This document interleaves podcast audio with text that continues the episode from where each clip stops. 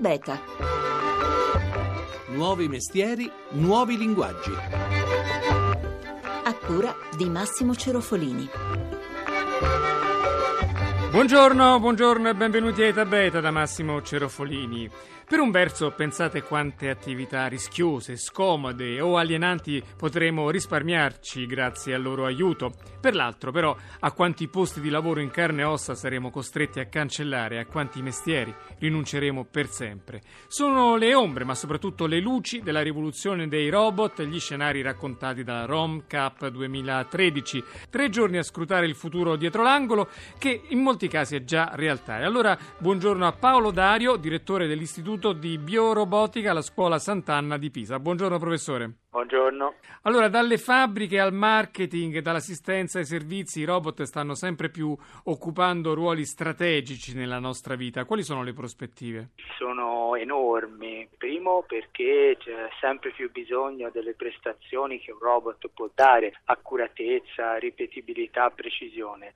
E poi perché i robot beneficeranno dell'introduzione di tutti i servizi di rete. Cioè, tanto più ci sono tutti i social network, tanto più c'è il web diffuso e, e tanto più i robot saranno parte, come i cellulari, però dei cellulari con gambe e braccia di questo sistema. Quali sono i settori dove si prevede una maggiore riuscita dei robot? Sono numerosissimi e vanno oltre quelli in cui i robot hanno già successo fuori dalla fabbrica, che è il sottomarino, lo spazio. I robot arriveranno negli ospedali, collaboreranno con i chirurghi e collaboreranno in una società che diventa sempre più anziana e soprattutto nella fase in cui gli anziani diventano fragili.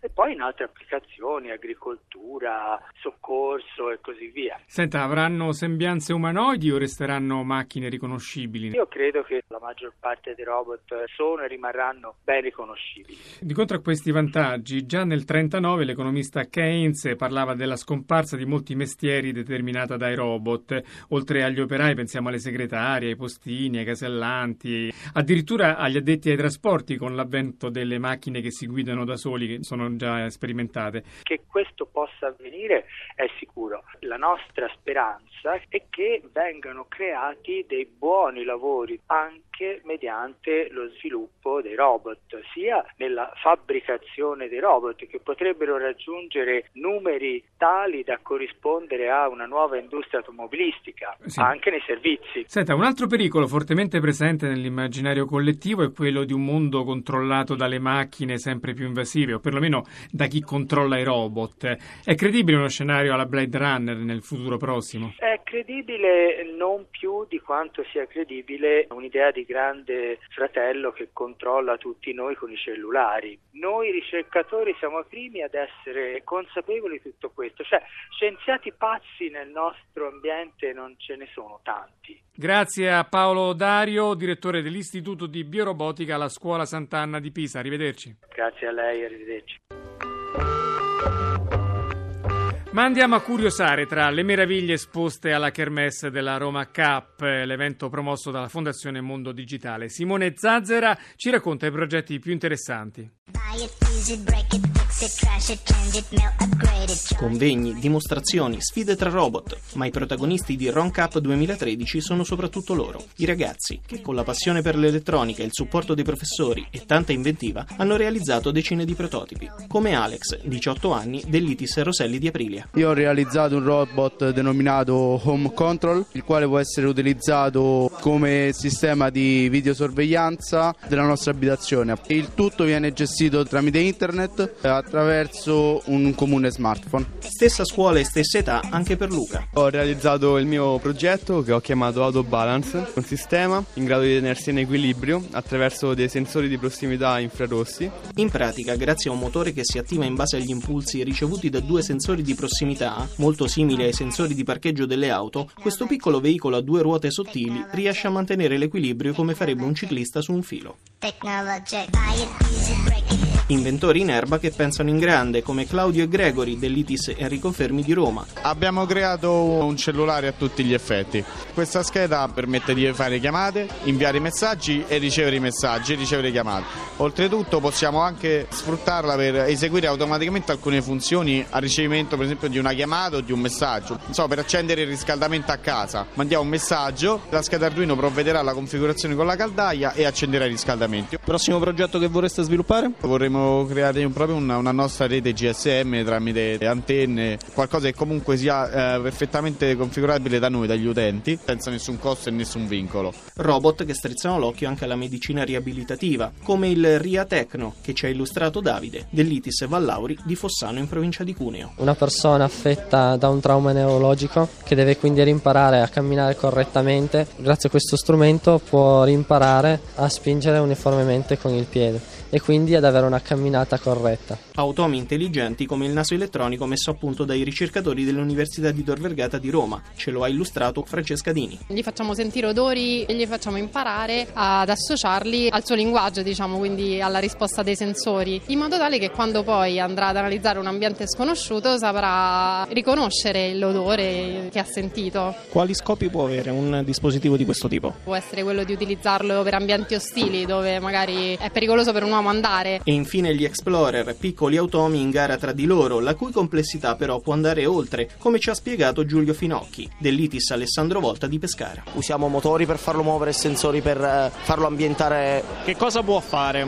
Allora può fare dalla cosa più banale come camminare, ma montando motori puoi fare qualsiasi cosa, cioè puoi anche fare un braccio che cambia pagina al libro alla fine quella è la fantasia. Il bello dell'informatica e della robotica è che con la fantasia puoi fare quello che vuoi, cioè finché continui a pensare vai avanti, quando smetti di pensare è finito. E nella tua fantasia cosa vorresti realizzare con la robotica? Beh, credo parti del corpo perché cioè, credo che chi non possa più avere un arto abbia perso un pezzo di vita. Credo che sarebbe l'utilità più grande perché gente che lo userebbe per la guerra sarebbe stupido usare la scienza per fare del male. Technologic.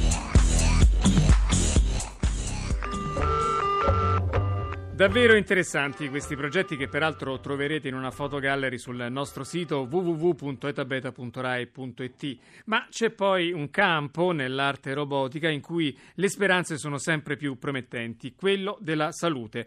Buongiorno a Eugenio Guglielmelli, capo del laboratorio di robotica al campus biomedico di Roma. Buongiorno. Allora, partiamo dalla chirurgia. Qui i robot che cosa fanno? Eh, sono migliaia gli interventi che vengono svolti con l'ausilio di sistemi robotici in tutto il mondo. L'Italia è il secondo paese al mondo per presenza di apparati robotici installati in sale operatorie. Tipicamente questi sistemi permettono di svolgere interventi di tipo laparoscopico, quindi di chirurgia minimamente invasiva, e dei bracci robotici reggono le cannule attraverso i quali le telecamere, gli strumenti chirurgici vengono inseriti all'interno del corpo umano e questi bracci robotici che reggono le cannule che in approccio tradizionale vengono retti direttamente dalle braccia del chirurgo vengono appunto controllati invece da una stazione posta a qualche metro dal tavolo operatorio dove il chirurgo opera seduto di fronte a uno schermo che proietta le immagini acquisite dalle telecamere in alta definizione o addirittura in 3D e con tutta una serie di soluzioni di interfacciamento che migliorano la capacità del chirurgo di intervenire all'interno del corpo umano con estrema precisione.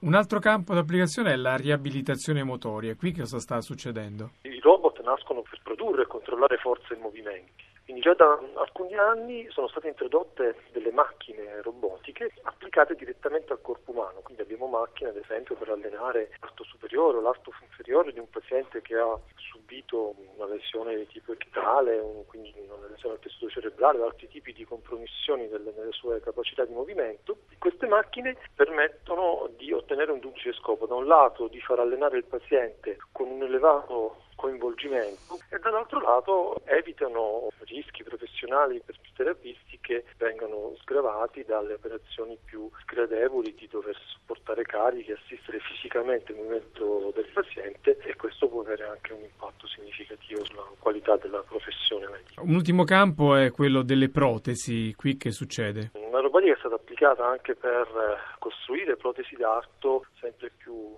avanzate. La sfida su cui ci stiamo confrontando è quella di interfacciare queste protesi robotiche con il sistema nervoso centrale e periferico, quindi costruire delle interfacce che permettano di registrare segnali provenienti dai nervi, trasferirli ai motori delle protesi, acquisire segnali dai sensori posti su queste protesi robotiche e restituirle al sistema nervoso del paziente e quindi riprodurre sensazioni che provengono da questi sensori artificiali. È una sfida ovviamente di medio-lungo termine su cui però ci sono già risultati interessanti.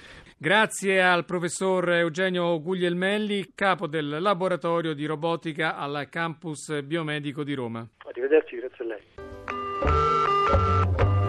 Ma adesso quali sono le sfide che la ricerca ha davanti? Cosa manca per rendere i robot macchine sempre più capaci di interagire con l'uomo? Buongiorno a Rezia Molfino, docente di meccanica dei robot a Genova e presidente del SIRI, l'Associazione Italiana di Robotica. Buongiorno professoressa. Buongiorno. Allora, un primo problema che voi scienziati avete davanti è il fatto che i robot non mangiano la pasta asciutta e che quindi hanno un problema continuo di energia, a meno che non si voglia attaccarli alla presa della corrente in ogni loro azione. Come state affrontando questo aspetto? È un aspetto cruciale che è necessario risolvere oggi dove i robot vogliono avere una maggiore autonomia. Oggi infatti si usano batterie, ma per quanto ci siano pure stati dei sensibili miglioramenti nel rapporto potenza-peso soprattutto, e nell'affidabilità di funzionamento si deve fare ancora molto. Que- qual è la pista su cui state muovendovi? Ci sono quelli di lavorare molto sulle nuove tecnologie e su nuovi materiali per fare batterie leggere e portabili facilmente. Senta, un altro problema è la scarsa capacità manipolativa e soprattutto percettiva di un robot. Qui quali sono i passi che state facendo per avvicinare il robot alle capacità dell'uomo? Alle capacità dell'uomo, a volte vogliamo andare anche oltre. Comunque alle capacità dell'uomo sono lo studio di nuove architetture, sia dal punto di vista hardware che software, per la manipolazione di oggetti che adesso non è ancora in grado di manipolare bene. Se pensiamo a oggetti soffici, una raccolta di fragole per esempio, oppure pelle umana, tessuti per i vestiti, per l'abbigliamento. Su questo si devono avere delle mani che siano con architetture particolari, sia le meccaniche della mano, cioè gli scheletri, sia la parte di sensorizzazione, percezione, per capire che cosa si sta facendo, che cosa sta manipolando la mano artificiale. Su questo ci sono degli spunti che pigliamo sia dal mondo animale sia anche dal mondo vegetale. Dal mondo vegetale ci propone tutta una serie di eh, strutture che sono leggere e robuste, eh, per esempio capaci di chiudersi sotto stimolo della luce, pensiamo ad alcune foglie e fiori. Un altro aspetto su cui state lavorando tanto è quello dell'emotività. I robot non esprimono sentimenti in modo mm, così autentico come facciamo noi umani. Perché il robot possa assumere un comportamento sociale. Dobbiamo dargli la capacità di riconoscere le emozioni dell'uomo, le emozioni altrui e di comportarsi di conseguenza anche manifestando le proprie. E quindi questo significa intervenire sulla faccia del robot? Faccia, esattamente convinti a livello generale che ci siano solo sette tipologie di emozioni e vogliamo che il robot riesca sia a riconoscere negli altri sia ad assumere per poter rispondere emotivamente a quello che sta avvenendo. Soprattutto quando vengono usati i robot nell'assistenza agli anziani o ai bambini. Esatto, esatto ai bambini, quindi in grado di eh, portare sollievo o di aiutare le persone. Grazie professoressa Rezia Molfino, docente di meccanica dei robot e presidente dell'Associazione Italiana robotica. Arrivederci. Arrivederci. E chiudiamo come sempre con il Radio Pitch, meno di un minuto per convincere chi ascolta sulla bontà della propria idea. La parola a uno dei protagonisti del Rom Cup 2013, Michele Scaccia, studente dell'Istituto Volta di Frosinone, che insieme ai suoi compagni ha creato il Lombardino, un robot contro gli alunni indisciplinati. Abbiamo creato questo robotino appunto lombardino che serve praticamente per rilevarsi la temperatura e l'umidità presente nella classe. Inoltre, tramite un, l'utilizzo di un microfono, è in grado anche di rilevare quando i decibel superano un determinato valore di soglia e appunto di rimproverarci facendoci capire che stiamo facendo troppo rumore. Questo l'abbiamo creato soprattutto per scherzare un pochino con i professori e per aiutarli anche magari, che ne so, in un futuro a sostituirli tramite questo utilizzo di questo robot. E chiudiamo questa puntata dedicata al mondo dei robot. Scriveteci a etabeta.rai.it per riascoltare le nostre puntate trovate i podcast sul sito www.etabeta.rai.it. Vi raccomando poi di seguirci su Twitter e di iscrivervi alla nostra pagina Facebook in modo da ricevere gli aggiornamenti quotidiani. Basta cliccare sul tasto mi piace di Facebook. Grazie in regia Fernando Conti, da Massimo Cerofolini. Buon fine settimana.